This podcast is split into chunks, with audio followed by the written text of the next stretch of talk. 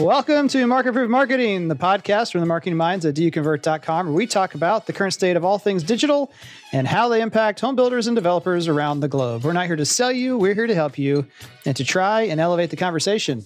I'm Kevin Oakley, and with me today, as always, is the ad doctor, Andrew Peak. We're here, such a lively episode, 135 with Julie.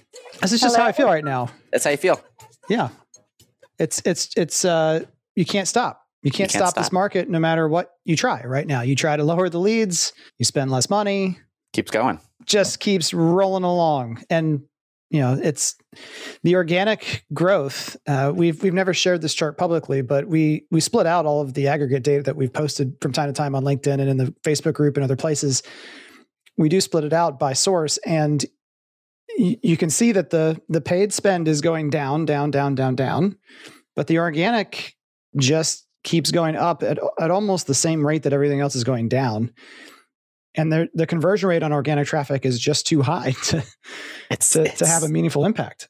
It's crazy. I was looking at some analytics of, yeah, conversion data like December versus January, like 30 day periods. And some builders, I'm like, they have twice as many leads right now. Like, what? Like, this is crazy. And the conversion rate is up like from, you know, say 2% to like 2.8, 2.9, whatever. Like, this is insane. I'm like, that's a, a lot of people that you do now have to deal with. No, I, oh I don't know how many times I've seen that chart, but every time you pull it up, it's like, it's yeah. surprising keeps every going. time I see it. Keeps yeah, it keeps going up. I know. Yeah, it, it is surprising. And it, the only reason I think that it's not going higher is because of availability generally mm-hmm. being so far out. Uh, you know, it was it was surprising, equally surprising when builders first started saying, you know, your closing date will be in 2022 if you buy now, but pretty darn soon we're going to be talking about 2023. That's just in insane. some cases, and so actually, some builders already are the ones who you know we've talked about have pre-sold an entire phase of 100 home sites. Those final homes aren't getting delivered until 2023, most likely. That's crazy. Wow. I wonder how like the financing will work on that. Like you you pre-qualify now in February 2021. That's like just thinking about like completely new set of taxes, like whole new two year window, all this stuff. You could have a different job. You could have two different jobs. Yeah. You are, and like, what's your house worth if you if you haven't sold your house yet? Who Interest knows what rates, a house is? Like, yeah. Oh mm-hmm. Oh my. The job point is a really interesting one, Andrew, because you can't predict if you're going to have oh. an amazing offer come in, but you've got a home that you've signed a contract on, but financing is not locked for a long time to come. Yeah. Can I have a two year lock on our interest rate?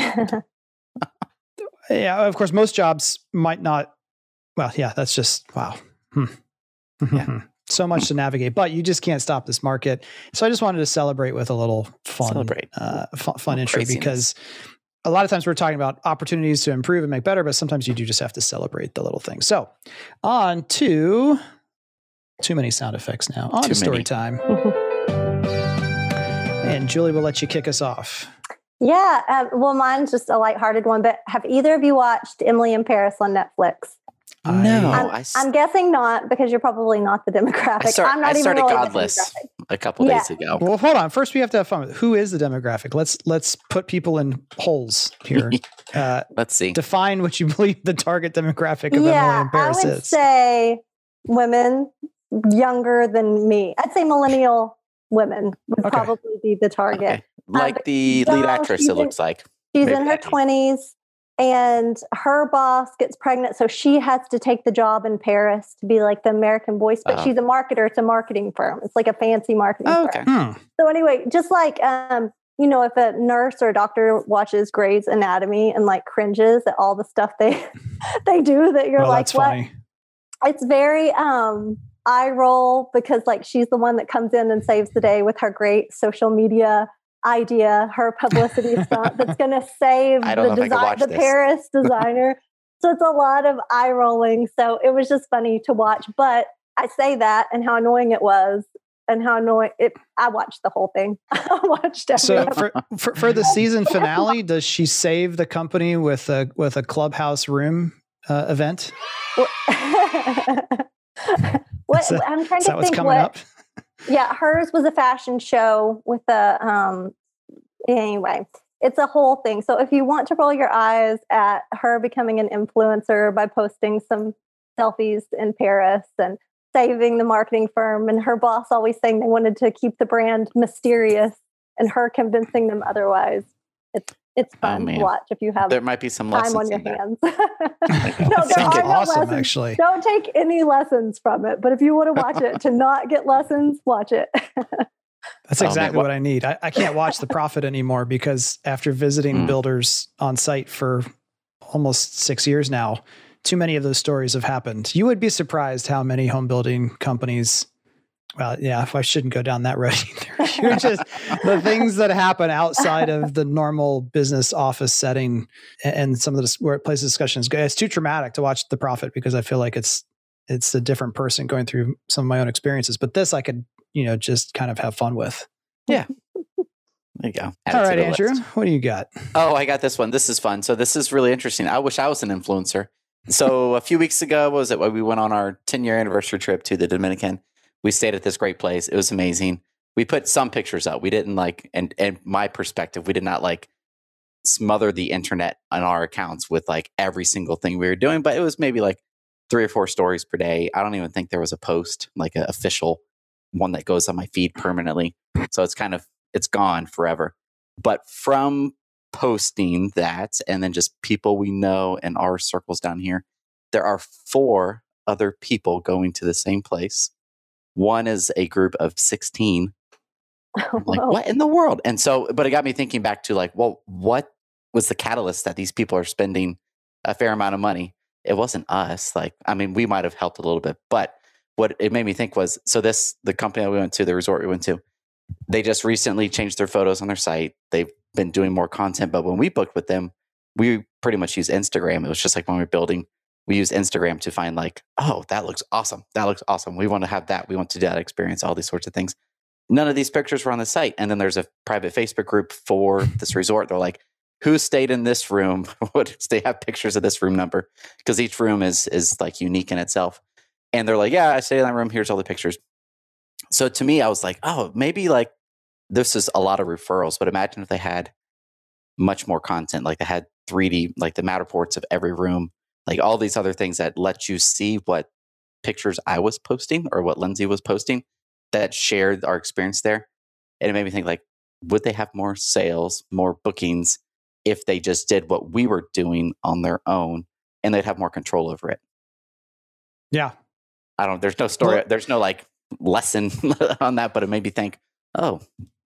Well, it's content. a good reminder that, that yeah. marketing is all of that.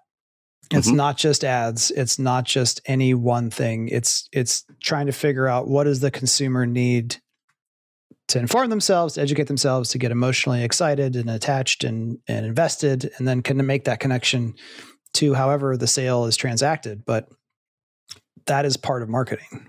Yep. To, to think through those things. The exactly. empathy of what will people want to know.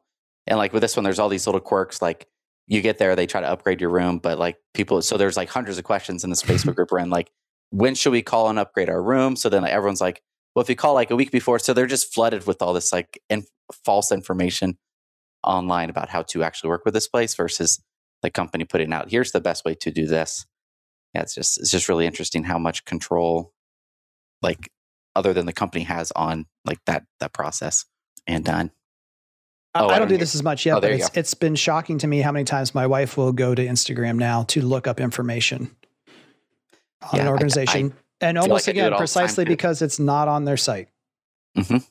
And whether or, that's because they're working with an outside group who's posting and they don't really even know what it is or where it came from, or it's just, it, it is strange. Like we talked about with Therma-Tru. We always underestimate how much content people want. Julie, did you say that? Or was that Jackie like a couple weeks ago, like there's not, there's no end, or maybe with Sarah. I, I can't keep my, my brain straight. There's no limit to how much content you could put out there. And yeah. that's why Instagram, you could like look at the location for wherever you're going to, and there could be hundreds of pictures and you go through all of them because you're you're excited, you're you're invested. Well, there's no doubt that people want content. And you know what else people want, Andrew?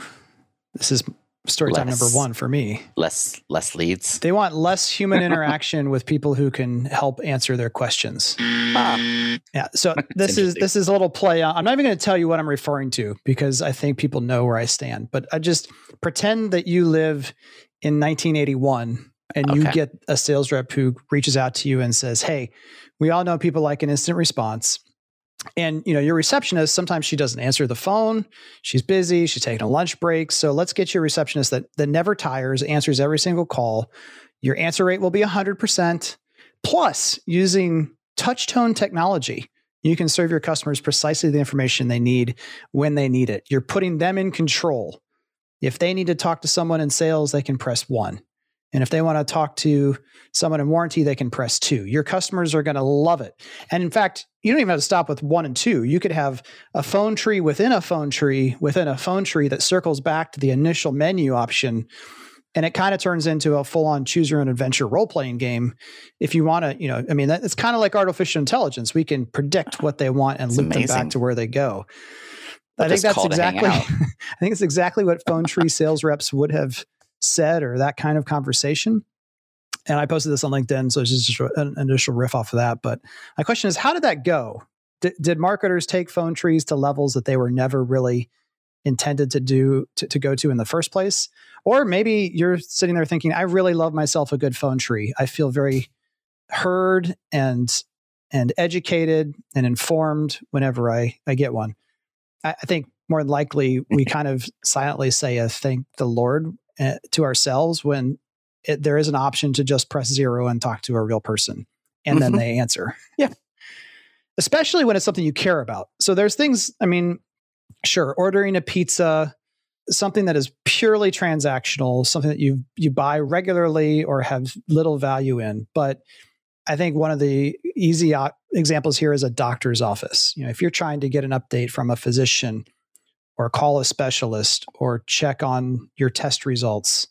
You want a real person who can help you. Anything that's yeah. com- complicated or you I'd don't even so. know what to ask.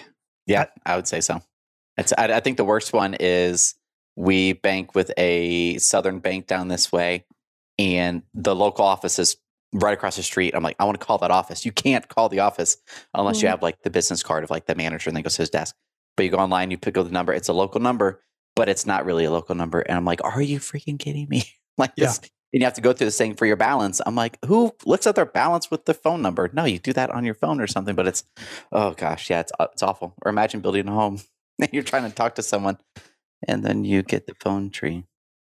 Yeah, I was I was doing my normal between 6 p.m. and 9 p.m. Eastern 15 to 20 minute dose of Twitter and um, someone I don't even I don't know who this person is, so I feel bad. JTE Elms. I don't know if JTE is their first name. I'm guessing it's an acronym for something. Uh, bio says ordinary American who reads and writes books and posts about money, property, shelter, home buying, real estate, personal finance. Well, I was talking about how not phone trees, but something else that people are trying to sell a lot using AI and how it's going to make an amazing customer experience. And she went off and was like, Don't get me started. And I said, No, please get started. And she wrote like a 10 tweet storm with nice. amazing insights, like uh, things that we know, but just I, I said, Thank you so much for just putting a couple things a little bit clearer. Like her point is, whether it's a phone tree or we'll, we'll pop the bubble, an AI chatbot, it's all about intake. And when a customer has an actual problem, she's, you know, her point was people it's one thing to say, please, what, what's your first name? What's your last name? What is your email address? Like taking that transaction information. But her point was that customers don't know the options or terminology. Sometimes they don't even know the question they have. And so then you're only allowing them to interact with the things that you pre program it as an option. Um, she goes off about meaning and how there's so much more to, to what someone is saying than the actual characters they're typing in. Um, she did go off, man. I mean, she, yeah, she, she, but uh, so many great points in there that I think I'm gonna have to turn that into another blog post because it's her words, not mine. But she's, she's right on the money. Anyway, that, that's number one. Number two, some people were talking about right and wrong opportunities when it comes to VIP lists slash wait lists, priority lists, whatever those. I, I feel like that was the other reason for the music at the top of the show is that's kind of the world we're in. I would say a good 70 to 80% of the builders we work with right now have implemented some form of waitlist, priority list piece. And so people were talking about right and wrong. And, and I just wanted to put in context that at the end of the day, we're, we're just have to figure out what is a culture it is that you're trying to protect. Uh, what what downside risk are you trying to to minimize? And you have to decide if it's is it profitability, like we're just protecting how much money we make per home. There's one tactic for that. Is it we're trying to preserve home site availability so we still will have something to sell in September, which that also kind of goes into f- the financial end because you're probably going to be able to sell it for more in June at the rate things are going than you could right now. Are you trying to preserve the best possible customer experience? Um, you know what what is it that you're trying to protect, and and then reverse engineer from there. There's no wrong answer other than to treat customers terribly and not communicate and yeah. you know generally be a jerk that's that's a wrong. But otherwise you just got to figure out what's important to you and reverse engineer that. And that's i i think i i think you guys both will agree every conversation we've had for about the last three weeks has been some form of that right now. What do we do? How do we do it? I what do we do? I, I don't think i talked about this on the podcast. Ooh. so this should be story time number three. I'll, i promise i like i'll make it. fast because we got a lot to do but uh, 7.30 this morning or on monday morning of this week i get an email that's just all caps help from a vp of sales and uh, just with her help and her number so i called her up and she's sitting down with her owner and i believe i've got this number correct they they accidentally and I'm saying that sarcastically. They accidentally sold an extra 100 homes in the last day of the month. And this is a, a builder that's only in two markets. A single day, like a weekend, whatever, they two days, one or two days. Um, yeah, my understanding is they had a normal month of sales. They sent out an, an alert that prices were going to go up by at the end of the month. So if you didn't purchase, there would be a price increase. I don't know the specifics of in that, but but they they had the mad rush, and so it was now we have no choice. We have to limit and slow down sales because that in that two day period it represents one tenth of what they sold last year for the entire year. That is crazy. That is now, of course, this is Texas, so Texas does what Texas does, especially Texas right does. now. But man, what a yeah, what a ride! I, would say they have to get that rolling, get the waitlist process. But that's what we we had to talk through those things, and they're like, absolutely, the only thing we care about is profitability. I mean, customer experience to the to the extent that we can, but that's the thing we really want to manage. Uh, Maybe the other one a, that I didn't mention was just getting people out of the market that's a questionable one. Uh, we could go back and forth whether you truly do get them out of the market or not when you reserve something too far in advance. But I, I want to see which builder first, and maybe maybe I just have missed it. Instead of calling it a wait list, which is kind of like, eh, I have to wait. there should be like a like a spin on it to make it like this is the better way to buy. Like it's more controlled. The outcome's better. We can control production. We could do all these things that streamline a better home for you versus just chaos that the other builders have. We do it this way, and that's mm-hmm. I don't just it's the same thing, but just call it something different, and and then it's per, it could be perceived much differently versus like oh you're on the wait list, sorry guys. Um, yeah, I think that's that, that, that's a but. perfect example of what the struggle is right now, though, because you almost you don't want to come off negative, but you do mm-hmm. want to find a way to disincentivize someone from reaching out. Who, and my silly example was right now, in a normal market, we might be fine with this type of scenario. But right now, let's pretend that meeting with your sales rep was like meeting with the genius at the genius bar at Apple, at the Apple store. Yeah.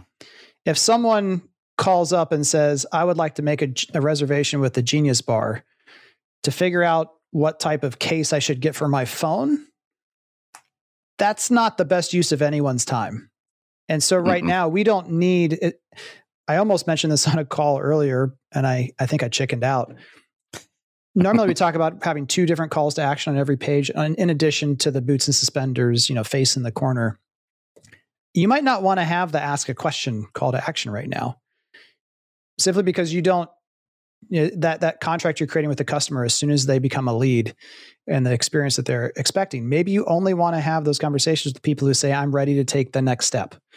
And you probably want to qualify what your current time frame is for building too. That's what's interesting andrew is, is you make a positive spin and it's like oh well, that builder has the wait list. This builder has something that sounds happy and good. Yeah but at the end of the day, the builders, most builders are still having the challenge right now of I, I, couldn't sell them all anyway. And so in either way, I'm setting someone up for a um, less than ideal ultimate mm-hmm. result in the customer's mind. The other way we were talking about earlier was, you know, online salespeople feeling like they're having to say no to customers. Yeah. Online salespeople aren't actually saying no, like, no, you can't ask me a question. No, I won't tell you the answer. No, you can't meet with people in a lot of cases. They're just, the customer's hearing no because they're calling, did you have anything available right now? No. Okay, great. Uh, but if I start the process now, could I be in by July? Probably not. You know, so so they're they're not saying no just to, you know, because they're overwhelmed. No, no, no, no, no. But that's essentially what the customer's hearing a lot of times. Yeah, I can see that. The other one was today came up was talking to people who have previously become a lead, trying to give the online salespeople some some relief by sending out a mass email. But in today's environment does does that mass email saying we're severely limited by opportunity in some form or fashion or here's what's going on does that create more urgency do, do then more people call? Yeah that sounds like a great subject line. We get lots of opens.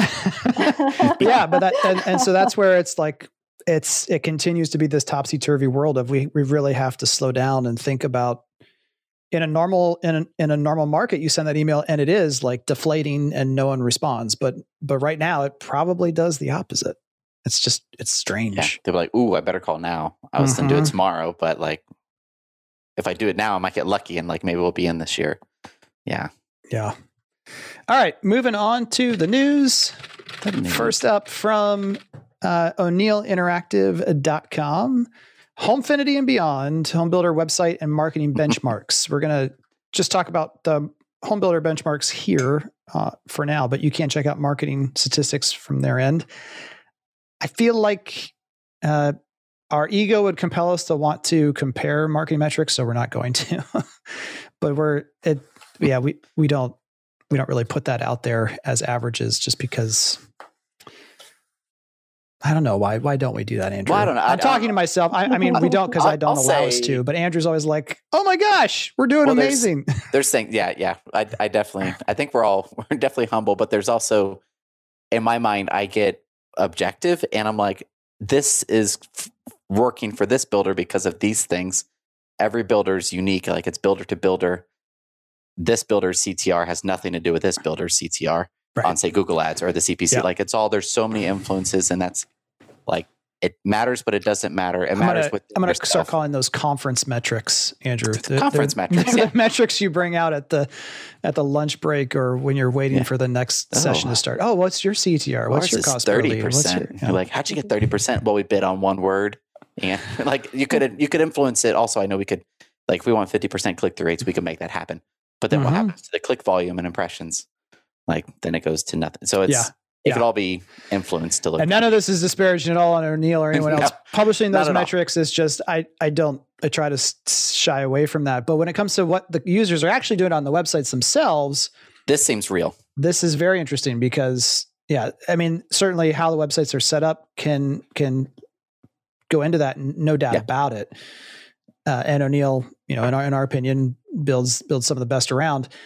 But compared to 2020, compared to 2019, a 36% increase in the session count. Andrew, quick definition of session count. session. If Andrew is a user, I'm going to McDonald's to buy a double cheeseburger with mayonnaise. Is that a, that sounds gross, Ew. but that's a thing. Well, bet one of my good friends should do that. Mayonnaise with ketchup. Now we're talking Wendy's with hamburgers, ketchup. Oh, so that's, that's normal. good. That's good. Each time I go to McDonald's or Wendy's during a set time period, that is a session. Andrew's a user. Andrew can have 10 sessions per day, 50 sessions per week, whatever it may be. So think sessions is actually the visit, the user is the person. And then your date range in your reporting will dictate all of those, how that interacts together. Hopefully that's technical enough, but not super complicated. It's just yeah. when they open the door and start looking at things, but each person is is unique. Yeah, and that that's the average for the entire year as I'm reading this article. So certainly the peak um, by some of the data that that we have access to is closer to a hundred percent increase in user count. But yeah, again, those don't necessarily directly correlate. But I'm guessing that some of these numbers might not be as high as if you're listening. You're like, well, that doesn't seem. This is for the entire year pre-COVID, and even in this uh, Q4, kind of, I think of 2020 is a little bit of what we're likely to see as people start selling out. Just kind of the mm-hmm. natural slow decline to the end of the year. But an 8.4% increase in session duration, so the amount of time that people are spending on the site, which is interesting in, in, combination with the other metric of 38% increase in mobile visits as a as so getting more mobile visits and a higher time on on site or session duration together. That's the that's the more rare activity that's happening.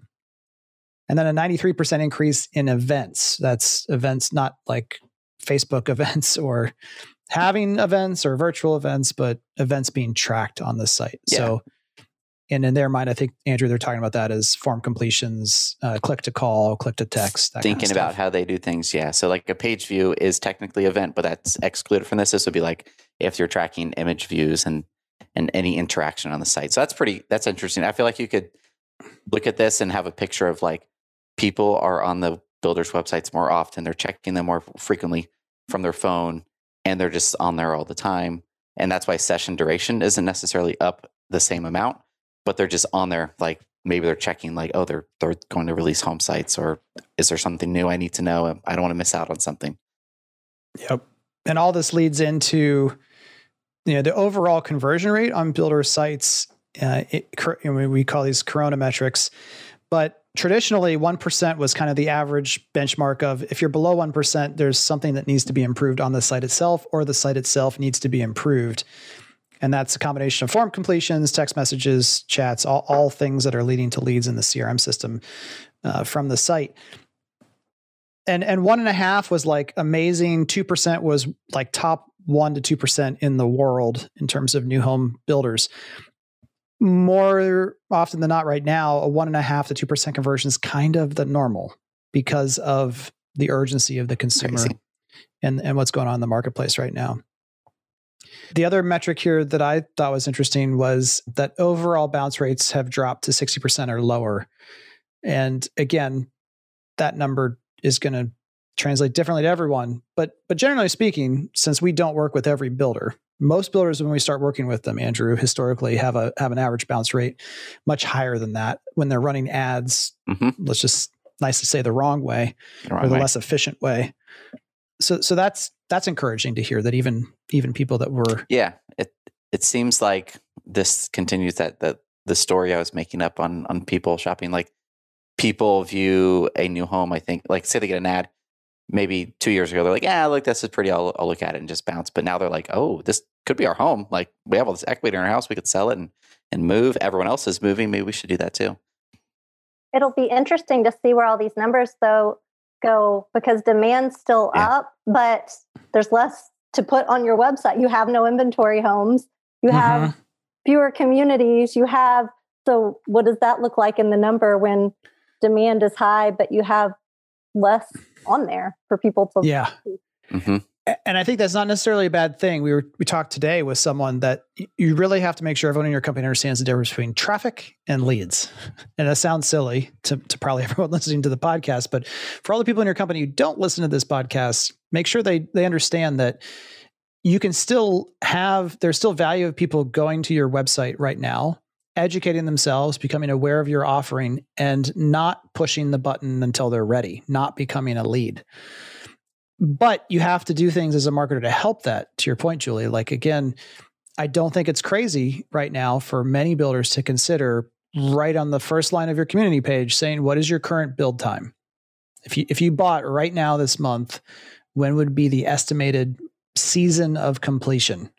Even having a checkbox that says like i understand there are no move-in ready homes available.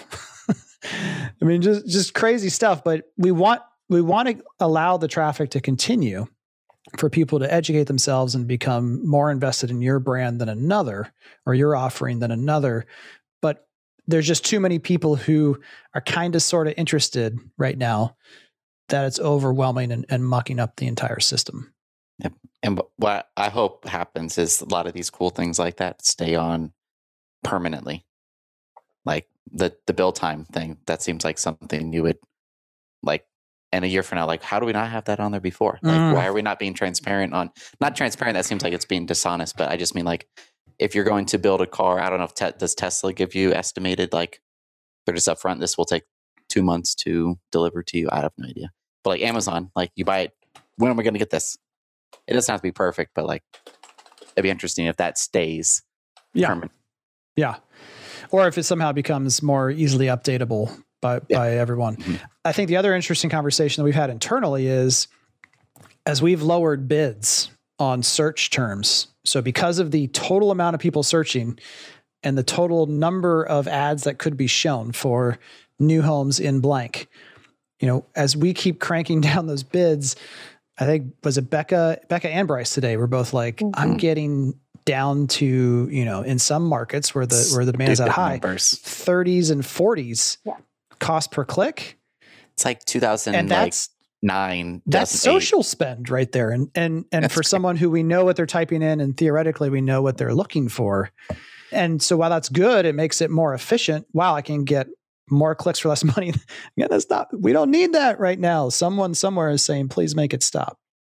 turn it off, turn it off. But really good article there from the folks at O'Neill. Lots more data than we have time to go through, especially since you can't see it as we're talking about it. So we'll move on to an article from theatlantic.com. Superstar cities are in trouble. File this under um, maybe sort of, but it's just an interesting it's an interesting discussion. Uh, the, the main point of the article, um, uh, Julie, do you have a chance to flip through it? You mm-hmm. want to just do a quick summary of yeah, basically, it's just talking about how Zillow searches are going crazy. Uh, my favorite term was Zillow tourism of people in these big cities on, especially the coast, DC, New York, California, um, looking at real estate in different parts of the country um, and how they think there's going to be so many people come to more, I, I don't want to say rural, what would you call it? Not the big major yeah. cities um, yeah. in different parts of the country, and that there may not be these cities where you know the tech boom is in this one part of the country. Once people start getting distributed throughout the United States, that may not be a thing anymore. So um, yeah, it'll be it'll be interesting to see. I think some of the popular ones they talked about where people are moved uh, Nashville, um, Atlanta, Austin, obviously, Austin. but Austin is it's going to become its own giant city. yeah, it's growing so fast. I mean, some of these places that they talk like they're moving to smaller places. To us, it, like, it's all relative. What a smaller a smaller city is depends if you're coming from New York or LA, right, or where you're coming from. I, I saw a number. It was either 140,000 or 180,000 fam- net families left California in 2020. That's crazy. And that's a whole bunch of people who everywhere else they go shopping except for Seattle and, and New York perhaps are like, really? I like that's all it costs. Whereas, you know, as a builder, again, we're proud that we've raised prices to some point, but it's it completely changes the game when you're moving from another another market. I was also listening to a podcast of people who live in the Bay Area in California. They're just like, you can't build here. It's almost impossible mm-hmm. to build here. We talked before about it an article that like I think they built 12 affordable homes and the cost like affordable housing units somewhere in the Bay Area and it costs like over a million dollars for each one of them after all of the taxes and and I'm sure just trades are else. significantly more like and just getting all the so I think that's the these places that are more development friendly that have the land have some extra capacity for their sewer and and water and electric and everything else um, the, the real question is are these are these superstar cities in trouble or one other thing that um, i thought was an interesting point was maybe this just makes the those large cities more affordable mm-hmm. for for people who are starting out in their career or um, typically you would say there's no way they would be able to live in manhattan but now they might have an opportunity as rents drop and pricing drops so whether they're truly going to die, I think is is an overstatement. But there is a compounding so. effect of, I think um, someone else did the math that there are forty thousand households in California that end up paying for almost half of a certain type of tax. There's not not again taxes as a whole, but there's some large tax uh, that the state needs that really comes from at the end of the day 40,000 people. And so if if only 5,000 of them leave, that's a big hole to fill. Yeah, so it so can become a compounding effect.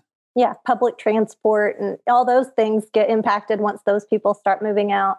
And like right. you said, they were talking a lot about the super commuters, the people who drive so far into these cities. Are a lot of like you said middle class or lower class or you know people who can't afford to live in mm-hmm. the city and so that may yeah well even when we moved here to columbus from pittsburgh we live about you know with with no traffic probably 25 minutes from downtown but on a typical day it's going to be closer to 40 45 minutes.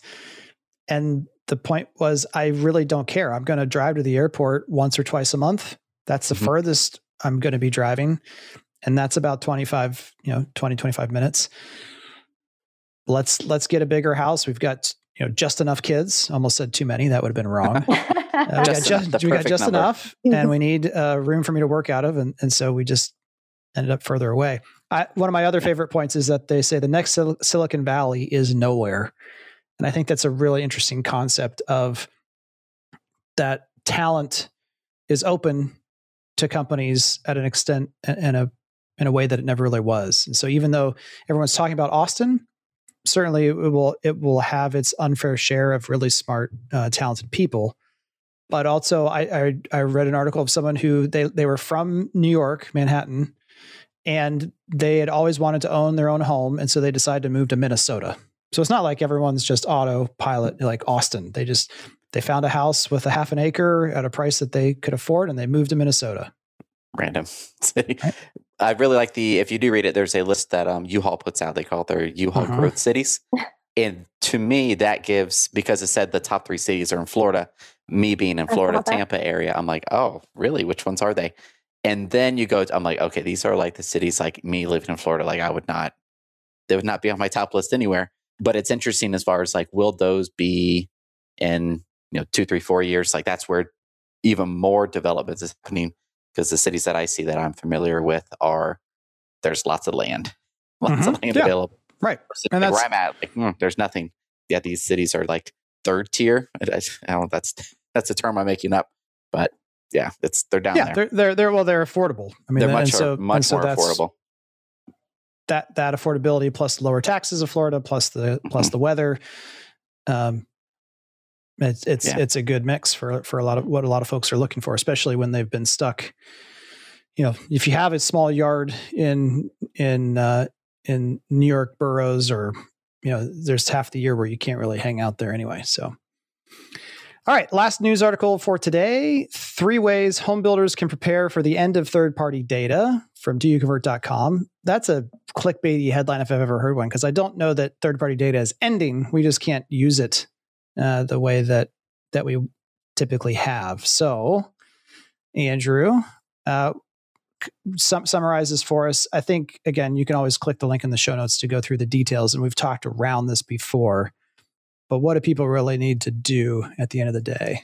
I think they first need to understand the party, like what is first party data, because mm-hmm. all these terms, like it's been like the past year. I feel like we have to understand these now. Uh, but first party data being data that you own, you collect directly from your customer. So it could be as simple as like their their contact information would be first party data, or it could also be if your website you have your own cookie and own way to track them yourself without having Google Analytics or Facebook right. Pixel. That'd be your own first party data you also you have to be aware you have to be responsible for it and, and know the risk as and you have to tracking. update your privacy policies to make sure you're explaining exactly, exactly what you're doing mm-hmm. yep we'll, we'll definitely that's just going to be what it's going to be um, you're going to need that more and more yeah you know if you if you really want to be on the bleeding edge as they say uh, when it comes to digital sure. marketing and data definitely check out Segment. It's owned by the amazing company Twilio. It's a yeah. and it is a, um, a great domain name. Segment.com. Yeah. It is a great a few dollars. Yeah, right. Uh, but it allows you to manage your own customer data platform, which again we won't go into right now. Check out the check out the site, check out Segment. Um, but that is some place you need to begin exploring. And again, just just be careful. We're not saying don't do it, but when you partner with other companies to leverage uh, some of the the martech or um, fancier parts of of design and buy online you just want to ask questions about how the the data that they're collecting it, when it's not in your domain will you have access to it how will it function related to different uh, privacy laws in different parts of the country it's just you need you need you don't want to be you don't want to wake up two years from now having heavily invested in something and not have understood that at all. Um, so we've also been having a lot of questions since we don't have to talk about getting leads and selling homes. Hey, let's preparing for this shift that's coming. Mm-hmm. And and so we've been talking a lot about that as well. So you can check that out. And Segment has I was just looking at here, it has a nice free account. Yeah. Yeah, so they do have a free account that you can sign up with. for and play with it. Mm-hmm. Um, and that will I think that's probably the quickest way to be familiar with all of this. It's yep. just even if you put it on landing page and send your own traffic to it, like yourself, yeah, um, you'll see how it works. Yep. All right, that'll do it for the news. We'll take a quick break and we come back. Oh my gosh, I'm so excited! You guys, Sarah Titus from Eastbrook Homes is joining us to talk about uh, their new online content initiatives or the, the continuation of their online content initiatives. And I'm she's like she's my twin sister. So it's this is like a star wars thing happening here where i didn't know that i guess that makes me luke but uh that there is a there is a leia out there. She's my twin sister. I had no idea both her personal experiences and a lot of her viewpoints. So it's funny. one of my favorite uh, interviews of all time actually. It was, it's amazing. So we'll take a quick, break. We come back. Sarah titus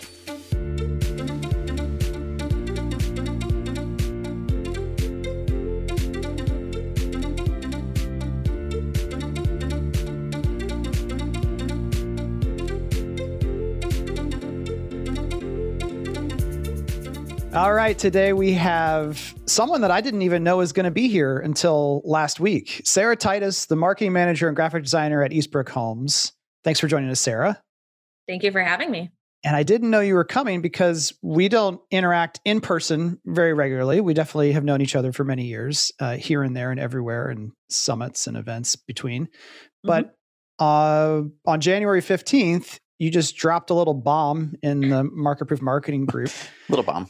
And uh, first of all, again, we're we're super happy that you wanted to share this with the world, and we th- that's one of our favorite things about this podcast is the opportunity to highlight what marketers are doing because overall marketers still don't talk to each other as much as they need to and, and other parts of the business probably do. But this is the mm-hmm. post that sarah made. Happy friday marketing folks.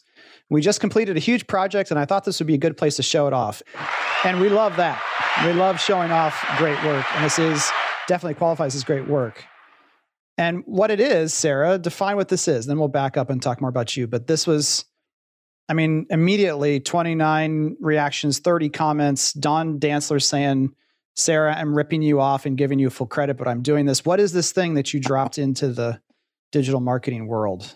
Yeah. So it was, uh, you know, COVID and back in March. And it was the, we have what we call preview night or called preview night, where we have a design center where we invite our customers in. Well, we don't invite, they have to come. Everyone has to come to preview night in some way, shape, or form, which was physical. And it was, you know, two hours of someone walking you around a design center and trying to just give you all the information they could in two hours.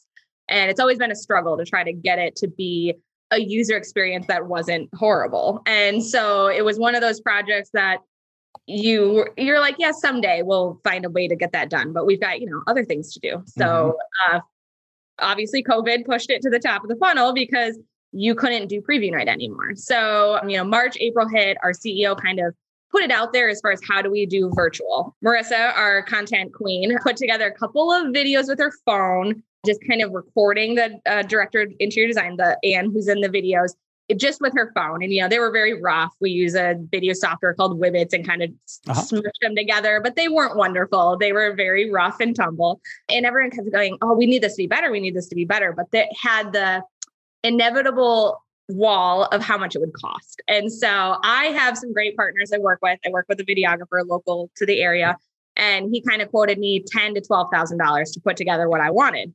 And it nice. kind of, and then I kind of pushed it off to the designs team and said, here's a great videographer. He'll help project manage. Like he's great. It wasn't really something I wanted to take on because uh-huh. I didn't really want to be in charge of it in that moment in time. And so kind of put it on their plate and left it alone. I'm friends with the videographer, so he'd touch base every now and then, like, no, haven't heard anything, hasn't gone anywhere. Um, I think it was like end of October. Uh, we had obviously COVID came back up and it now was a big thing again. Summertime got a little lighter around here. People could right. come in smaller groups. And then November hit and it was like, oh no, we need to do this again. We, you know, hello, it's back and we have to pay attention. So I kind of came back up. Our CEO, you know, dropped me an email and said, when can we get this done? And it was one of those, we make the joke, uh, Mick, our CEO, that he always asks you to do something and he always says it'll just take five minutes. And yeah. everything his mind takes five minutes. And obviously nothing takes five minutes. So it was one of those things that, you know, I was, I guess, in the right frame of mind to agree to do something and uh, realized that this was never going to get done if we didn't do it. And Marissa and myself love to help the customers. And that was really, we have plenty of traffic. It really was because we have so much traffic this was the time to start investing in our customers. And so we hadn't needed to try very hard to get all the traffic, as most of us know right now. Yep. And so it became, well, what do we focus on? Let's focus on helping the customers. During COVID, it's hard and people are stressed and anxious and they can't do the design experience the way they want to. So, and if you haven't already seen what we're talking about, this is a good time if you can pause, click the link in the show notes, go check it out. Or if you're in the Market Proof Marketing group, go back to the January 15th post and check it out. But uh, this probably isn't the terminology you would use, but what what Sarah and her team created was a content hub, which we talked about in the news segment a couple weeks ago, um, where there's multiple different types of content around a particular topic being displayed at the single time. So there is a video, like you talked about. There's um, additional resources and kind of the top things to take away from the video, which is that's kind of something pulled from the um, BombBomb uh, video email of the video is is more voicemail with a face, and um, you can't always abstract all of the important details when you're just absorbing the video. So list those out separately as well. There's PDF downloads, there's links to blog posts, there's all sorts of things combined together. But that was the thing that Sarah dropped on the world was, and, and we joked with a couple people that was Sarah doing this out of uh, certainly like you birthed this thing into the world, but also it's like uh, mm-hmm. Friday afternoon, like 2:19 p.m. Yeah, 2:19 Eastern time on Friday. She was like, "I made this thing," and and I can imagine just if there was a deviant side to you, which I, I now know there isn't. It's like a bunch yeah. of marketers were a little less able to relax and sleep that weekend because, again, people loved it so much there, and I think that's the most exciting part of this is, and I think you'd agree, Sarah, this didn't come from some I like the ether. It wasn't this idea that just struck you like a bolt of lightning. This concept's been around, mm-hmm. but now what you've done, which is incredibly important, is given someone something that someone can go to their boss or their team and say, look, a builder did it. A mm-hmm. builder of a particular yes, size did it. important part. Mm-hmm. A builder did it just recently. Mm-hmm. I mean, that's we love this anytime this happens around anything mm-hmm. because that's always the first question around any good idea is well who else has done it kevin? Right. Someone else and, do that? And that was really the thing that stood in our way in the beginning was i couldn't find anything out there to model it after. We did Were some real surprised by that I, I had posted a couple places. Uh, I'm in this benchmark, uh, the benchmark marketing or uh, benchmark open book group for builders, and I kind of posted it to a bunch of them and asked, "Hey, does anyone know anything? Has anyone seen anything?" I mm-hmm. googled around, I searched around, I searched other industries, and I couldn't find anything. Maybe close enough was like the Salesforce has Trailhead, like a learning hub, or like some of the. Uh-huh learning channels where you go and you learn like I know Adobe so like going and learning Adobe through like Emma or something like that where you're learning gotcha. a topic and that right. was the closest thing I could find but nobody had done anything similar so it was really a I have an idea nice. now how do I make it a thing uh, I think what again what I love though is that there's I love something that's very mundane and that's mm-hmm. iteration mm-hmm. just slow and steady steps towards the right place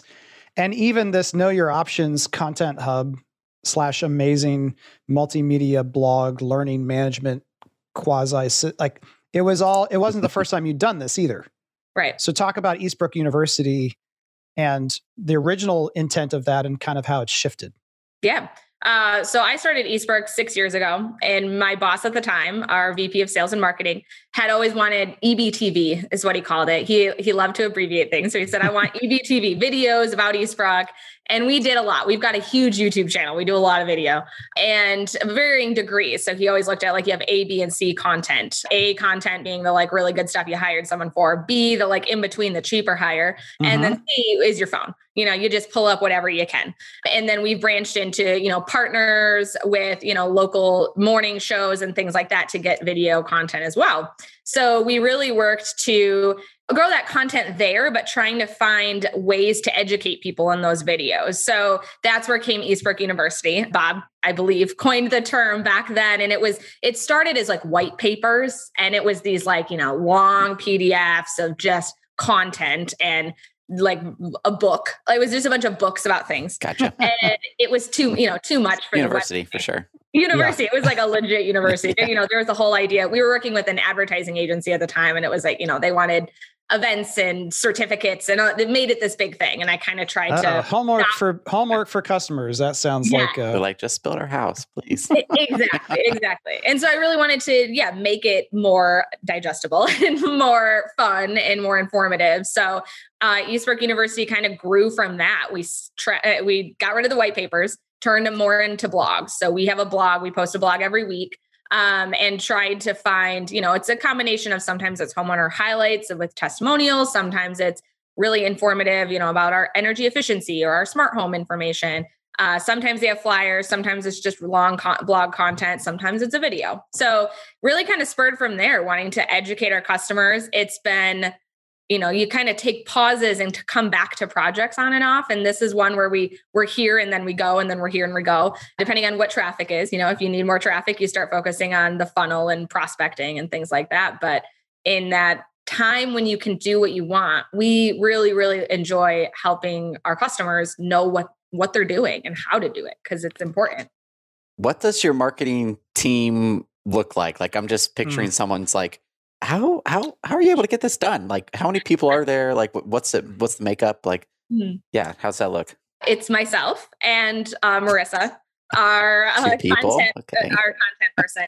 Uh, she really is a content queen. Uh, she does all of our social media, our blogs, um, uh, you know, all the content you see on the re- website. She has touched or tweaked in some way, shape, or form. Okay. And then I kind of handle the other things, working with different partners. Uh, we do a lot of partnering. So uh, when we had that advertising agency, I didn't love that. I didn't love one person being in charge of all the things. Mm-hmm. Um, so I wanted to go find the expert in each of those things. So it's mm-hmm. more work if you think about. It. I mean, that's what my boss at the time told me. Like, so you want to manage seven people instead of one people, and Yes, I did. I wanted to go find the best person for it. Yeah. So we found a website company. You find a video, uh, a videographer. We found an animation person because we've got some animation videos in that Eastbrook University. And so the videographer is not the same as an animation person. we needed two different people yep. to work. So, and sometimes I'm, yeah, I guess I'm a graphic designer. It's what I went to school for, but I don't oh. always have time to do it. So we have a designer we work with. And we love design. I mean, design as a background is is a super weapon for sure. For sure. And it I, I have a new nickname for you, Sarah. This will never stick because it's not sexy or a good but um, Sarah Chihuly Titus is my new nickname for you because I haven't talked about this in I feel like oh, a, a two years, but the Chihuly method of of doing marketing and and digital advertising is I think the right and best way to do it where you're finding like you said the best people in a in a certain area and you are scratch you know Chihuly glass is is where this comes from. The the gentleman with the crazy hair and an eye patch oh, yeah, just sketches something on a napkin hands it to a glass blower. They blow these crazy glass objects. He approves them and tells someone else how to put them together. But when you go to a really fancy hotel or resort and they have a fancy Chihuly glass piece that costs them tens of thousands, hundreds of thousands of dollars, mm-hmm. they don't say it's done by Joe the glass blower inspired by Chihuly. It's Chihuly glass. Just like Eastbrook Homes marketing efforts is Sarah Titus, but Sarah's using this team of experts. And there actually have been studies that using the best uh, person or company in a given field is not actually the most important thing in terms of long term success or results. However, after you get the basics done, it does become the most important thing. So mm-hmm. if you mm-hmm. have no idea which direction is north, hiring a guide is um, is not going to be as efficient, and and that's a bad example, but you, you, have to you have to have some basic understanding of what you need and what you don't Correct. before you go and if, if you arrive at the expert too soon what's the old like uh, the the student arrives when the teacher the teacher arrives when the student is ready i think mm-hmm. is the something like that it it's, that, it's that basic idea of getting the expert involved yeah. too soon isn't helpful but right. at the end of the day you know you got eastbrook in a place where you could branch out mm-hmm. to having seven versus one but if you started day yeah. one uh, I don't know all of your background, but mm-hmm. it might have been too much if you had started, with, you know.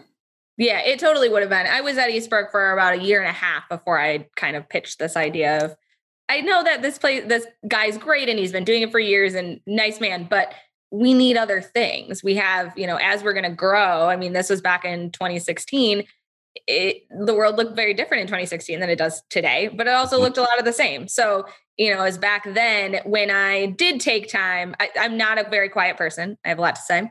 Uh, and but when I first started a job, I was very quiet. Like there was a couple weeks there where people are like, "Does she talk?" Because that's my thing. Like when I go in somewhere, I just am soaking it all up. I want to hear everything and see everything in all the departments. I want to know what everyone does because that's how you can come up with ideas like this. I need to know what estimating does and how they do it so that I can find a way to explain that to a customer. And that's the that's marketing in my mind. Man, really I feel like I'm looking into that's a great. mirror. That's uh, uh, but that is right. exactly it. Like I um yeah, same thing. When I first meet someone or I'm in a new situation, I'm mm-hmm. incredibly mm-hmm. quiet and silent. Even when we were joking about that, like I'm on Clubhouse, I'm not interacting with anyone. I'm not following mm-hmm. anyone. I'm just there watching and learning yeah. and figuring out before I decide which way I want to go on the platform. And even I, so I, I love to share too much information about my life, but I, I, was voted president of my freshman class in high school.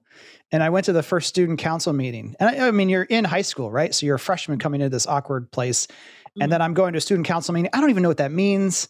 School hasn't officially started yet. It's like August, and I have to go to school to this meeting, all these upperclassmen. And I sat through this hour and a half meeting and did not say a word. Yeah.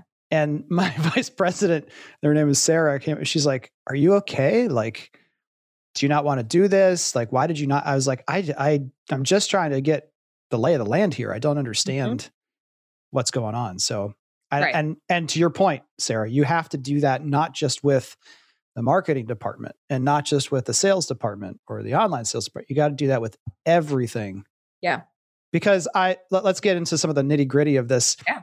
Um, real quick for context for everyone, how many homes did Eastbrook Homes sell last year, roughly? Uh, Five hundred and okay. that sixty something, five hundred and forty six. Okay, let's just round off 550 for yes. for context. So two marketing people, 550 homes a year. Mm-hmm. Um, but all of that track that you laid, so to speak, of understanding mm-hmm. how other departments work, as you start creating content hubs around things that aren't just on the front end of sales and marketing, but transitioning Eastbrook University into this tool for people who have already purchased and mm-hmm. now are interacting with other parts of the organization. How collaborative of a process did this need to be? And um, give us just a general hint or help commiserate with other marketers a little bit of was it easy to get the momentum of everyone else? Obviously, you said the CEO was on board, mm-hmm. but but talk about momentum and how that worked on this project. Yeah. I mean, it's why I originally said no or kind of backed away from it in March. Both you're busy and it just seemed like a Herculean task to try to get everyone on the same page. And it would have been in March. It wouldn't have worked in March. So everything works, you know, the way that it needs to. Mm. Um, you know, it, March. That's a really important lesson. I don't, I don't want to interrupt you, but just scratch that off to the side. Like timing does matter. Yes. And the right idea at the wrong time is still the wrong idea.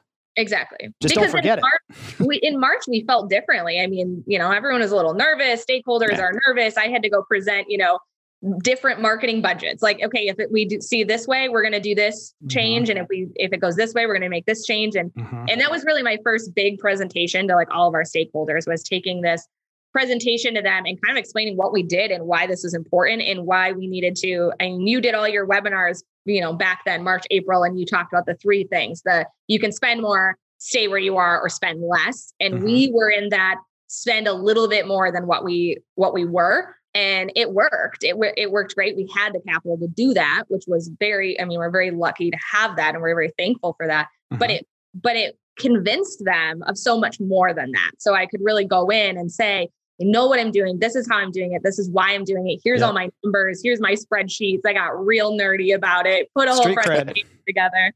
And, street cred. And yep. I, I wowed a bunch of people who knew nothing about marketing or didn't really want to know anything about marketing.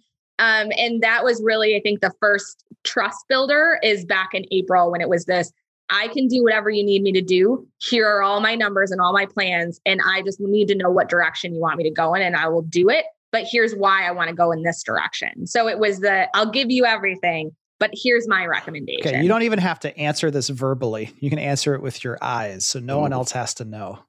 Just us. Have Have you seen? Because I'm wondering how how much like Siamese twin setup like you and I are.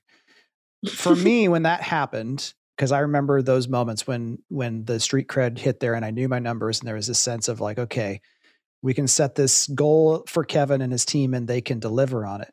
Have you seen that that question show up for other parts of the organization where leadership is kind of like, hey, can you start to maybe run the way this department looks a little bit more like the way Sarah's doing with marketing?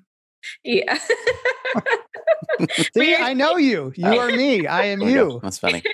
Our managers meeting at the end of the year, it became uh, everyone who's in charge, like all the lower managers. I want all of them to present as two. That's what our CEO kind of brought was what Sarah did in April, I want to see that from everyone. I want to learn all of these things and hear it from them instead of this, you know, just the higher ups bringing mm-hmm. more people into the fold to get more ideas is really where that goes. And being part of that is how you know where you really need help. I mean, that's how I knew of like, okay, we need to fix preview night. It can't wait any longer. This is harming our customers, which will harm your reputation. I mean, that's really mm-hmm. it's long-term marketing is if I let this sure. sit and fester and people are angry or frustrated, it's only going to get worse. And now my marketing is going to get harder. I'm going to have to work harder instead of smarter. So yeah. that's really what it was. I mean, that's what pushes you over the edge. And if I had to diagnose why that happens, it's because marketing generally gets this um, label from the CFO and leadership of this place where, you know,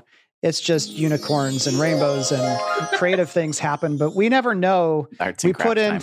we put in one thing and we're not sure what's going to come out the other end it's it's very abstract and so when a good leader in marketing starts to say it's not really that abstract like we're we're mm-hmm. checking these metrics we're working on these things and and we can predict to a certain extent the results that are likely to occur if we if we do this investment then that starts like well why can't the construction team hit their timelines and why can't costing you know have a have a more clear expectation of when pricing is coming like why can't everyone else create if marketing can do it it's a little bit like the caveman commercial from Geico, yeah, I guess, but marketing can do it. Anyone can do it. okay, so back, back to this uh, collaborative effort. Timing had to be right. Timing had to be right, and I I pitched it as I will take this. I, I will I will say yes if I get the budget that I asked for. So $15,000. I need the budget. I need the time from the other department. We needed and the director of interior designer to buy into it because I don't know interior design. I'm not an interior designer. I don't know what all mm-hmm. the options are, but I know how to make a good video and I know how to communicate to our customers. So it had to be this this cooperative group. And I think that was the hardest part because I mean, you're totally taking Anne out of her normal life and you're saying, I need two and a half days to film. And she's like, no, that how about a day and a half?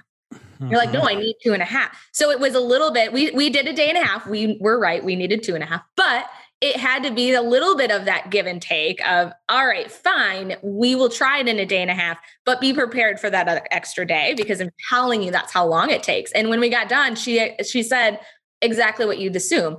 Wow that is a lot of work. I never thought it would take that much time. say those had to be long days just long, like oh like who who well wrote the script on the, each video or how so, did that process work? Because that seems so, very time consuming yeah, it was. So we went through, you know, those PDFs that you see on those additional resources.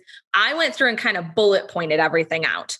Oh, and oh, wow. then Marissa went and cleaned it all up and made all of my stuff sound good because that's what her magicness that Content she queen content queen. And she went through and polished it all. And then we sent it to anne and said read through the and she of course was like oh my gosh this is like 17 pages. And you're like yes but we need you to read through it. And that was the hardest part is she's got a whole job you know she's doing a whole job and she's yeah. looking at this like i don't want to read this. But it was it was key. I mean we needed to make sure that the content was right. And with uh, one of the biggest challenges with this was also making sure that it stayed evergreen. So instead of saying Shaw carpeting. You know, we like to say what what brands they are, but then that makes it not not evergreen, yeah, especially right. in today's world where everything two, three, four years, six months, exactly. exactly. Tomorrow, yeah. That's, Tomorrow. That's so you, yeah, you if a cabinet company says we can't ship the cabinets for two months because of COVID, yeah, you might find another cabinet installed in the home. Yeah, it's exactly. maybe it's maybe a lesson for marketers. Like you did ninety five percent of the the the work up front. You're like, I just need you to show up, make sure this is good, mm-hmm. get the sign, get the check on it, and then okay, then they're there to record the videos. Um, right. So you made right. it easy for them. Super yeah, cool. we try to make it as easy as possible for her. Uh, she did a couple read throughs. Well, and then the videographer had his script person work through it and you know change some wording here and there to make warm it up a little bit. Writing for printed content, website content, and script is all very different. And that was you know a lesson of that too. Is things you say are not necessarily things you write and we and that was the important part that was once we put all that work into the script that's why we put the transcript on there for every single section is it's great for SEO, but it's also someone might not want to watch a video. I know my husband would never watch all these videos, but he'd read it. He'd use, you know, he'd click through and read it. And so having both on that page allows someone to experience this information in the way that's best for them. Or I would want more pictures. So we have links to like our feature gallery of like I want to see this. I don't want you to just tell me about it. I want to see it. Um, the videos yeah. do a combination of all that. But I'm the answer is always and right now. Like you couldn't exactly. just do the transcript or the video. You need to do both and, and, and present them. All the things. Three delivery methods. So you have video, you have word, and you have the images mm-hmm. all on there. So three different yeah. types of people. Exactly. So yeah. yeah. And I, I love how, well, f- first of all, a warning. So Sarah mm-hmm. said $15,000. Remember, Yes. And, and, I'm overly sensitive to this. I know I just roll with it and stop wasting time clarifying all this stuff, but I'm always terrified of the person who's new and is just like, okay, I'm going to go to my boss this afternoon and say, I need $15,000 right. and I'm going to two, two and a half days of my design centers person and we can do this. No, mm-hmm. no, you probably can't, not for $15,000 right. and not in those days because of all the time and energy that Sarah built in with mm-hmm. Eastbrook University and having a content queen and like the iterative nature of this means do not just try to duplicate right exactly without understanding all the pre-work that went into it. Right. Well, the videographer that we use, we've had a relationship with him for years. I was on a nonprofit board with him. I know him. It's his, and he's a, one guy who runs his own video company, but he's got all the stuff. I mean, he's a little video genius and has everything you need. I mean, it's a full on production. And I think the coolest thing about filming it is he has always got the coolest new toy and he was able to li- it's covid so we couldn't go to the filming which made me nervous i am mm. also like i want to be trying oh, like in everything he live streamed it. So we saw everything the camera saw, nice. everything the camera recorded. He live streamed it over Google to Marissa and I so that we could watch everything. And we iterated in the moment of like, she'd do a take and then we'd be like, I don't know, this line felt a little clunky. Let's change the words to here. Or, yeah, I didn't like that. Let's change to a different angle. And we were able to iterate in the moment which is a huge important part of video and but not have to be there which during yep great too. And so he is he's local and and I think finding yourself a really good local company a local person is going to be obviously a lot cheaper than a video company. So yes, the I know other people who do video spend a lot more than we do. I'm just I'm very lucky to have some really really awesome partners that we've fostered relationships with for years. I mean, they're they know we're good on it. They know we're going to have some cool projects for them. And we also have a lot of weird deadlines. So, you know, this was kicked off November 27th and the deadline was January 15th. The day I posted it on the pot on Facebook was the day we launched. okay. And I, uh, I, uh, you have to know that that that makes me nervous too. Let's explain what that looks like for everyone, Sarah. So, yeah. This was the task, that was the timeline. And I know there's no way to get exact on this, but generally speaking, what percentage of your time working working time in that time frame was dedicated to this project oh 60 to 75% of our weeks the, that entire time was spent something on this was either scripting uh, video planning ahead of what shots we needed in our design center mm-hmm. um, planning schedules communicating those schedules to people in other departments making sure that the site was available making sure the videographer had all of the people he needed to you know someone to watch the sound someone to watch the camera someone to watch the other camera um, and then also making sure that all of our ducks in, were in a row as far as the website. So we actually tasked our website company with this project the same time we tasked the videographer. We said, we're going to be oh, doing this thing. I don't have anything for you. Here's like vaccine production concurrent exactly. to. It is. It was our own warp speed. yeah. Um, we really went through it and said, you know, we're going to need, we're going to have these nine videos. We knew it was nine. We knew we wanted to break it up. I think that was a really important part is a 48 minute video was a no-go. That's what oh everyone gosh. thought Could we should imagine? make. That's what everyone thought we should make is well, we'll just do a preview night in a video. We'll just make a 48 minute video and tell everyone to watch it. And Marissa and I were just cringing, like, no, we can't, we can't do that. That's not going to work. And so it became. It will feel like work again. We don't want it to feel right. like work for the exactly. Consumer. And that was, again, that trust we've built, though, is how we were able to say, no, I know that sounds right and I know that feels right, but take it from us who know this and are those experts. Please don't make us do the project that way because it's not going to be good. And we didn't, I mean, we didn't really send these drafts to anyone. I mean, we did ask, I said, if I'm going to take this on, I kind of need carte blanche. I need you to let me run this project the way I know it will be good. And and I mean, I think we earned earned all the things we said. No, that, that, and we're going to talk a little bit about website and and website design and, and find the partner. But that's a that's a really key point of how many cooks are going to be in this kitchen with me. Yeah. And anytime you're taking on a task, you know everything you've done again is like picture perfect. You defined a budget. There's a defined time frame. You're saying these are the these are the things I need.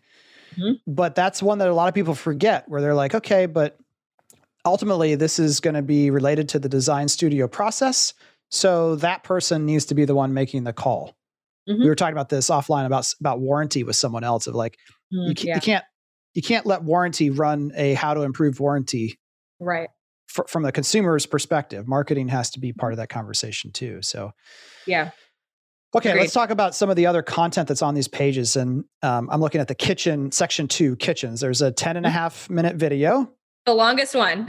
There is well, impo- necessarily so. the choices. kitchen being yeah. Mm-hmm. such an important part. Um, but 10 and a half minute video, you've got the transcript, mm-hmm. you've got the key points and tips from the video, mm-hmm. but then you've got this other content. And I'm curious, um, I'll name it out here, and then you can tell me what which one of these things already existed and you mm-hmm. simply had to curate and find them? Or how many you said in addition to the video we have to create these additional tool additional items? So one is a link out to a blog post about your cabinet company which is i think also genius of a lot easier to switch out a, a blog post link than the the mention in the video itself. Correct. Uh, one is a is a homeowner highlight uh, about a particular kitchen mm-hmm. and then a link to your gallery of kitchen inspiration. Correct. How much of that existed prior to you kicking off this project? All of it. Okay. See, this is, I'm just telling you all. Fifteen thousand dollars a month and a half or whatever, and it, it's it's a it, lot. it is a lot. Yeah, and I love the gallery that you Thank have. You. Like just the Thank way you. it it's it's essentially. I'm trying to how do I describe it? to talk about it, you could pick the home plan series. You could pick mm-hmm. the room, room options, mm-hmm. the furnishes, and not a whole bunch of. It's just yeah, filters and filters and filters. Super cool. And it's already set like from the kitchen page. Yes. And brings up all the kitchens. Right. Like, oh, exactly. Oh, there I am. Mm-hmm. Yeah. This is amazing. It, it still amazes me that there's some big, large builders that do 10, 15,000 homes a year and they're missing out on things like this. just There's also door companies, right, Andrew? Who and door companies, yeah. The finish of a front door. oh, for sure. And I'm like, what in the world? Like, this is crazy. Like, yeah. And all the pictures, that's, yeah, so you, this could be like we could keep going forever. You obviously have a great process for photographing all your homes. We do. We have a, another great partner um, that we work with that is I mean, we got on in with them when they first started. So I think it was like 2015, 2016. Uh, met the guy. He was starting his own phot- photography, videography company focused on real estate. We got in on the ground floor and have been their partner ever since. So we've got wow. a really Six good years, with them. Seven years. Um, and they've got everything. I mean, same day scheduling. They've now expanded across the country. It's next door photos, and they uh, they've got companies wow. all over the place. And but they're consistent. And so mm-hmm. I have a mm-hmm. lot of people come and pitch me. You know, oh, I've got a photography company. They can't touch the price. They can't touch the quality, and they can't touch the turnaround. They have next day turnaround. Like wow. everything with that, we go online, we schedule it. So Marissa does all of that. You know, keeping track of all of our homes. Every showcase home now gets photographed um, every every customer that we're told about from a sales agent. So we put it out there to our sales agents. If you have a cool customer, you let us know, and we will take a take photos of it. If you don't let us know, then we won't know. But and we also have the other thing you mentioned as the homeowner highlights. We have a lot of really awesome customers that want to be highlighted, and this nice. was Marissa's you know brainchild a couple years ago of wanting to reach out. We used to ask our sales agents to do it. This uh example of not giving your sales agents tasks they don't need to do. And it, it really does come back. Yes well they had the they had the first contact. They know the customer. They know more than us and they do and those are all true but they don't need one more thing to do. And Marissa reaching out and saying, Hey, I'm the content person at Eastbrook. Can I photograph? You know, would you like to feature your home? Yeah. It's just as good, if not better, than asking a sales agent to be a go between. And really, she used Instagram. We have a really great Instagram. She keeps very updated every day. And people started tagging us. We've got a, um, our website company did a focus group with some of our past homeowners and for our new website we're doing and they said you kind of have like a cult following like people who have built homes with us have built seven eight nine homes with us they're they come back and they they're happy and they like to show off their homes so they really do like to ask you know they come okay. in we do all sorts of fun stuff i'm gonna them. i'm gonna veer us off i do want to talk about website and, and web design but more importantly as you keep talking if I was listening to this episode right now, um, I would want to know how did how did Sarah come to be? So talk a little bit more about where you came from before you went. How long have you been in home building? Mm-hmm. And and was was there a builder before Eastbrook? There's not. Eastbrook was is my first builder, um, but I do like to explain that I have always been part of experiences. So my first job when I was still in high school, uh, a teacher recommended me for a job with the Charlevoix Venetian Festival. I grew up in Charlevoix, Michigan. They have this giant summer festival with hundreds of thousands of attendees multiple days music festival and she recommended me to be the they said administrative assistant it was really an event coordinator but in the moment it was an administrative assistant and that was my first job like official job and i did that every summer um, all the wow. way through school and college so and event coordination lots yes. of logistics a lot of checklists a lot of giant event too not like what can go wrong tiny. could go wow. wrong always something went wrong and working with lots of partners and lots of vendors contingency I mean, planning Mm-hmm. And yet you're also in the experience business, like you said. So you've got to yeah. figure out a way to get it all done with a smile on your face, even though everything somewhere is breaking. correct. Correct. That is exactly what it is. And so I did that for years. And then my first job out of college, which actually at a winery in Traverse City. Um, and I was the web, uh, the event manager there. I did weddings and the tasting room manager. So again, experiences, weddings, very emotional, you know, events, weddings, yeah. home building, emotion, high investments, lots of moving pieces, lots of moving partners, lots of emotion, just all the way across the board, and lots of happiness. I mean, they're all very happy things too, and, and they can also all be tragic. So you've got a, a, a tightrope to walk, and that's I would say that's what I'm good at is walking that tightrope. And it was uh, a smooth transition into home building, but I had to learn all the home building piece. That was the the hardest thing. Was okay. I know how to manage an event. I know how to manage moving pieces how do I learn home building? And that was really that first, you know, couple months I was there of just absorbing all okay, the. So again, not, I don't, there's no prep for this, so it's okay. But I, I, have, it, how much in as much detail as you can mm-hmm. muster, talk about how you went through that process then of learning home building. Yeah. Um, I know um, at this point it's been a while ago too. So, so six years ago, actually, uh, on Monday, six years ago on Monday. Wow. Um, I just moved to the area, so I was in Traverse City and moved down to Grand Rapids, Michigan. Uh, was looking for jobs. You know, you strike out at a few and you know get a couple offers and you're like, yeah, I don't think that's really me, and kind of was stuck in that event management side of things because that's what my you know quote unquote skill or experience was.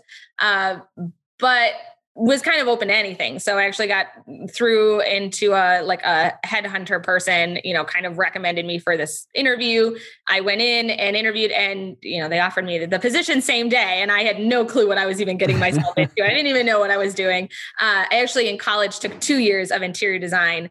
So I did know some and I had an interest in homes because of that. I ended up moving to graphic design, but I was intrigued by that part because I always loved house uh, homes and houses. Um, I you know side side personal i grew up with housing insecurity as a kid so i know housing was not a thing that i mm. uh, knew to value but always saw it as like something you wanted to attain so mm-hmm. Mm-hmm. uh, the idea was kind of like your dreams coming true. And so I, I truly loved it. I just buried myself in it. I talked to everyone, you know, went and listened to as many things as I could. My boss, when I started there, kind of asked me to do that. He so he kind of stuck me with a mm-hmm. bunch of people. There wasn't really training. There was no one else in the marketing department. I mean, the person who's now our online salesperson was trying to coordinate that stuff. And and then they worked with the advertising agency mostly to do everything. So kind of got you know thrown around to some different departments and just tried to learn everything that i could um, and read everything that i could and listen to podcasts and eh, listen you know your stuff jeff shore stuff. I mean I, from a lot of sales perspectives because my boss mm-hmm. was a former sale uh, realtor. So he you know told me to do all that stuff and then getting out in the field. So one of our sales agents uh, famously yells a lot and he he kind of yelled at me one day because I had an idea he didn't like. And he's like, You don't even know. You don't even know what you're talking about. You haven't even been out to the home. So, how can you tell me how to do, how to market my home or how to sell my house when you haven't even been in it? And I took that to heart and I did. Yeah. So, I spent, we didn't have a lot of photos back then or like any photos. So, I got a camera and I went and I'm not a and I just went, I was like, I'm going to take, you know, three days a week for the next X month, a couple months, and go to every one of our communities and walk through every home that I can, walk through every community I can, and take a bunch of photos, both for the website to use and as well as just to get to know things. Cause you can't, I just don't know if I could have, could market as well as I am if I didn't uh, understand it on that level. So, so this is, this is me being snarky. I know. I'm, I'm, I'm, I'm getting older and, and aged, so I get to be a little more snarky. So, Sarah, what you're telling me is that you didn't just post in a group and say, Hey, everyone, like a public open forum and say, Hey, everyone, I'm new to home builder marketing. Could someone send me everything I need to know that you do? And then I could just take that and change out the name. Like yeah. again, it goes back to the the amount of investment that you put put, and also not everyone can do this. Yeah but I do think the best type of learning is through observation and self teaching. Mm-hmm. And it sounds like your boss had a sense that you were able to do that. Not everyone can. Right. But there's, I think a lot of marketers sit around and they're like, well, they only let me do ads. And yet mm-hmm. they're not, they're not really curious. It goes mm-hmm. back to if I'm on a coaching call with someone, I'm like, hey, what's happening in online sales world? What's happening in the CRM? And they're like, I don't go there. Like, I just, well, then no mm-hmm. wonder you're still stuck in your corner. Mm-hmm. Yeah, it's super true. Super true. I think the best thing I, I did was get really involved with the sales team. I mean, it really became about, we had about 20, we had some inside and some outside sales agents. And it was like, how can I help you? What are your problems? Mm-hmm. You know, mm-hmm. oh, okay, the brochures. I'm going to go change, redesign all of our brochures. Okay, I'm going to redesign all of our maps. Okay, I'm going to change the website around. And it just kind of each project just builds on itself. There's I don't know if either one of you guys have seen Ted Lasso yet. Um, it's on my list. It's in so, my queue. I started it. What's What's amazing is there's little truths in there that beyond the comedic value make it extremely relatable. Where if you've ever been in that situation, like you said, Sarah, mm-hmm. salespeople say, "You don't know anything. How many homes have you sold? What What have you done?" Yeah, and you know, obviously, all these players. It's it's the story of an American f- football coach who goes over to the Premier League and coaches soccer and the players are all like you don't know anything. You don't know nothing. And he just fixed the water pressure in their showers. He's like well tell me what's wrong. What can, what can i fix? And mm-hmm. drop it in this box. And so then 2 days go by and they they go in the showers and they're like of course it's comedy. They're blown over by the water pressure. It's so good. And they're like holy crap. Like this guy actually fixed something. He's paying attention. And that's kind of where you have to start right, yeah. Sarah? Is you just start fixing what you can fix, what they're telling you they need, mm-hmm. and then you can get to the point where you're helping them fix things that they don't know they they need to fix. Correct. And even this know your options page. I mean, this was a problem that the customers know uh, were telling us was a problem that we knew was a problem. So it's it's about fixing things more than it is really anything else and that's marketing is about empathy so figure out where what somebody needs before you can ever sell them anything. You have to understand where they're coming from why they're coming from and what they need. Yep. Okay. Beautiful. Couple quick things and then we got to wrap up. Okay. Unfortunately because of time but you know mr rutt ben rutt who was on the podcast yes. a couple weeks ago. Yes. And i think that's another just key feature or thing to to take note of is that the best people in our industry are people who are connected. Mm-hmm. And I again, I, am not going to say any names, but there's people sometimes who will, and recently who have connected, and they're like, I am the best in my state or city or whatever at new home marketing, and I would love to connect with you so that I can share what great things I'm doing. And it just strikes me as the the wrong a lot of eyes in there. Well, the, one, there is a lot of eyes, which I, I get that's just human yeah. nature too. So I, I try to pass that off, but it's like, so you think you're the best of the people you know, but who else do you know? Like, right. you're not connected to anyone else. So right. that, I think just that idea that, you know, you know, Ben Rutt and mm. uh, Ben knows Holly from CBH and, you know, just this, and again, that's part of the fun of, of doing this uh, and, and what other events and other mm-hmm. things is is helping to facilitate some of that but it's just incredibly important yeah and i will say the benchmark yeah. group is what kind of helped me with that is it also gives you like it's kind of like it being in high school or college where you have classmates that you want to you know you strive to do better but you're all working towards the same thing and yeah. that's I like it because it's open book, and that's why I have no problem, you know, posting this in your guys' po- uh, you know Facebook group and saying, yeah. you know, do what you will with it because we all are stronger if we help our customers. I mean, that's what it's really for. Is this is for our customers, and if you yeah. build a home better for your customer, that just means more people aren't so scared of building homes, and that's yeah. what we need. When I first started blogging as a builder about the position in the industry more widely.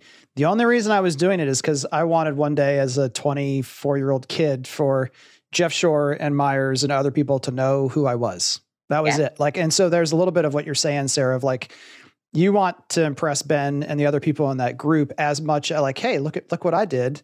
Mm-hmm. Not in a purely competitive way, but competitive like a brother sister. We're all in the yes. same family, but we want to push each other to do better. Yeah. And I think that's well. And, and Ben's great. I mean, we we made that feature gallery years ago, and I know you had Ben on for eh, eh, that feature gallery, and he had come to me, you know, three years ago when we made it, and he goes, I love your feature. I want to make one of these. And I was like, cool, go for it. And then, and then he did it 10 times better than ours. And now we're like, crap, now we got to do a, you know, a feature like Ben's. And, uh-huh. and then they're working on some other cool projects. You know, it's that back and forth sharing. And Ben has been great, you know, even to our CEO. I mean, he, you know, says how great I am all the time, which helps to not, to, you know, you right. can't tell people you're great. Other mm-hmm. people have to think you're great. Well, you and can, but then, you know, we yeah, put, we put true. a certain sound effect on you if you're telling exactly. That's funny. Okay, last question. Mm-hmm. This particular content hub that you've just launched to the world, mm-hmm. uh, I have a feeling you're also a quasi perfectionist. So, what is the one thing that you're you wish you could have pulled off that had to hit the cutting room floor in order to launch, or that you already know you want yeah. to add to or it? what's already in, in progress that you're changing? Um, it's not so I will say I am a perfectionist, but I'm also really good at letting go. And I blame that on college art classes of you can only go so far and then the grade's over and you have to move on. And so I was never one of those artists that like wanted to keep rehashing the same artwork. Like that mm. one's done. I got a grade and moving on to the next thing. Mm-hmm. I I love it the way it is. There's supposed to be some icons that the, the developers working on adding, but I'm actually on to the next thing. Is now we want to do that same thing with our homeowner orientation. So at the end, when you walk through your home and you're, you're about to get the key, oh. Ah. we walk through the you know construction manager walks through that home with them and shows them everything in their home for two hours, you know, two three hours, and it's overwhelming and it's exhausting, and you don't remember yeah. any of it we want to do the same thing but with that. So that's the you know the day i posted it was when i turned around and sent it to the vp of construction was like so here's You're next. can we do this for you now? And he was like yeah let's do it. So it's it's on to the next thing. Very nice. So it's like the buyer's journey. They're starting here. They're already yeah. at contract and design yep. studio and mm-hmm. now it's the next step going exactly. through like where's the next pain point for them? And mm-hmm. that is a big what do they even say? I forgot already. like, you just give me the keys, please. Yeah, they don't. I mean, you don't want to spend three hours learning all the stuff, but the moment that you know, the next day when you're sitting there, you're like, "Crap, how do I do what anything? How do I live here? I don't honestly know." yeah. So that's the next part that we want to tackle. All right. Well, this is officially the the blow up Sarah Titus's socials part of the program. So now that you know how amazing this this person is, uh, definitely check the links in the show notes. Go connect with her on LinkedIn and anywhere else she feels willing to let us share with you of how to how to find her. But Sarah, thanks so much for coming on, and um, I'm looking forward to seeing what my twin sister does next. Sounds great. Thanks for having me. Have a great week. Thanks. You too.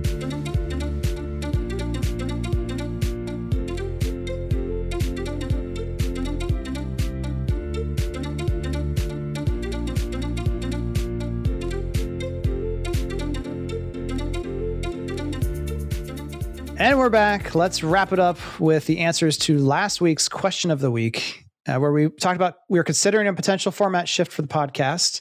Uh, Andrew would like to object and add some clarification to the question. So, currently, as it stands, the questions are this we can keep everything exactly as it is, don't change a thing. That would be option number one. Nothing changes. Number two, you get the same amount of total content in terms of minutes. We just would separate into two different episodes the guests and the story time news question of the week segment. So, Andrew, you you, you try to clarify this in I'll your terms because I let me and because this is fun. We get to clarify with each other. Yeah. So yeah, we record once a week every Thursday, like the news story stuff. Those will go out once a week or mm-hmm. whatever mm-hmm. the release is. Yep. If there's a guest recording, those will go out when they happen versus us trying to connect a Thursday recording to a guest. So there will be this is more, this is awesome. There'll be more episodes in total, but the time is still like the total right. time minutes is the same. But it might be like we might go from 100 what was today 133 i already forgot 133 to 200 in say six months versus 133 to 212 months. Mm-hmm. So there'll be more episodes like on your on your phone. You're like, oh look, there's like one every five days or four days or something, versus one every however many it is per yeah. day per week. So currently, not very many of you like that idea, but but we're thinking maybe it's that you don't understand. So we're going to keep this poll open because right now, by a landslide, everyone says don't change a thing, which I'm not surprised by only because I remember one episode I changed the intro because we thought maybe it was getting stale, and I had five people message me like, "What are you doing?" What are you doing? They've had enough change in their lives. Right? Yeah, that, that's what I took it as. So more change. And again, I, this is also interesting. There's certain people who are always like, "But your episodes are so dang long. Can't mm-hmm. you just like cut it out or something?" And yet, um, Apple is, podcast is the only one that lets me see this statistic but the average episode is listened to over 95% of the entire episode. That's just crazy. And that they can track somehow on, on awesome. the Apple podcast app, the skips and everything else. So I think, you know, we're all, we all work remotely at Do You Convert. We don't commute. So I listen to podcasts either when I sleep, uh, exercise or work. And I'm not listening to my own podcast when I work. So even for DYC employees, it's like, there's only so many, so much time I can listen to podcasts, but the data that I can see tells me that you guys still would be would be fine if we recorded one day a, a four hour uh, Let's do it. piece of craziness. So builder builder show special. We'll just talk for four hours. That's still the question of the week. Uh, we'll continue on to, to TBD on this one, just because we want to make sure we can clarify exactly what it is you're voting on.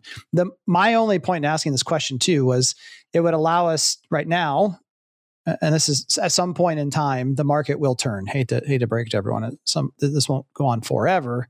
We will record an episode on thursday. The market shifts dramatically on monday and you're going to hear last week's news and story time. So i'm just trying to find a way to get yeah. the entire process to speed up and that either means we do uh, very little editing but we want to make sure we put out a quality product we got to bleep out all the Julie's cursing. She, mm-hmm. she curses a lot and is so trying to make sure That's we right. keep the G rating on the on the podcast. Um, but just trying to get the news out in a more timely event. But I think the other part of that is hopefully you're on the on the Facebook group or following us on social, reading the blog post or getting our emails, and so maybe that's a better way for the breaking news alerts. Anyway, too much, too much. That was way yeah, too much time on the add meta. some comments of what you'd like. I think that will help too. Like instead of like in addition to the votes, that'd be that'd be yeah. great. And, and if you don't, Amanda added some nice comments. If you don't have any comments, just just say you know how much you enjoy the podcast generally. That'd be nice.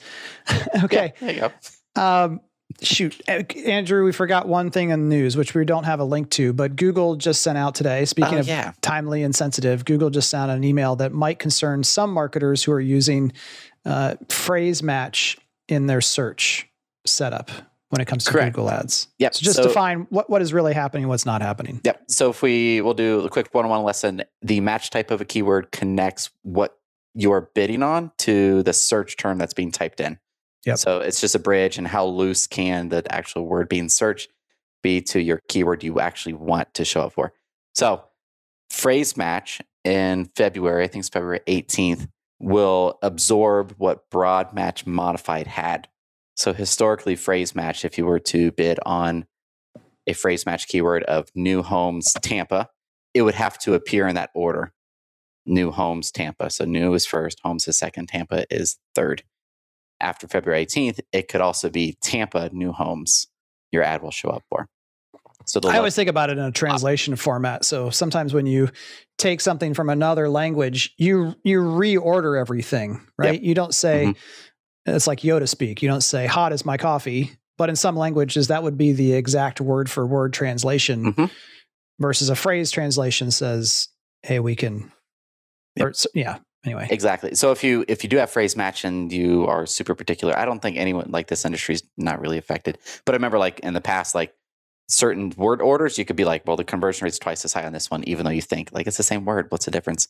Um, but I think most people bidding, if you're using phrase match, you'll just get more traffic essentially for for us. But New Homes Tampa and then Tampa New Homes to me is exactly the same. It's just how that person types. And if you even need that at all right now or not. yeah. You, and it should be, you could get have twice as many clicks. So that'd be the one thing to watch out if you're if you have a big budget available and it's not limited by budget, you'll then start to spend that budget that was not being spent. Yep. For published articles, blog posts, videos, and more, check out doyouconvert.com. It's also the best way to find out how to connect with us on Facebook, Instagram, LinkedIn, and everywhere else we are online. Have a great week, everybody. We'll see you next time. See ya. Bye.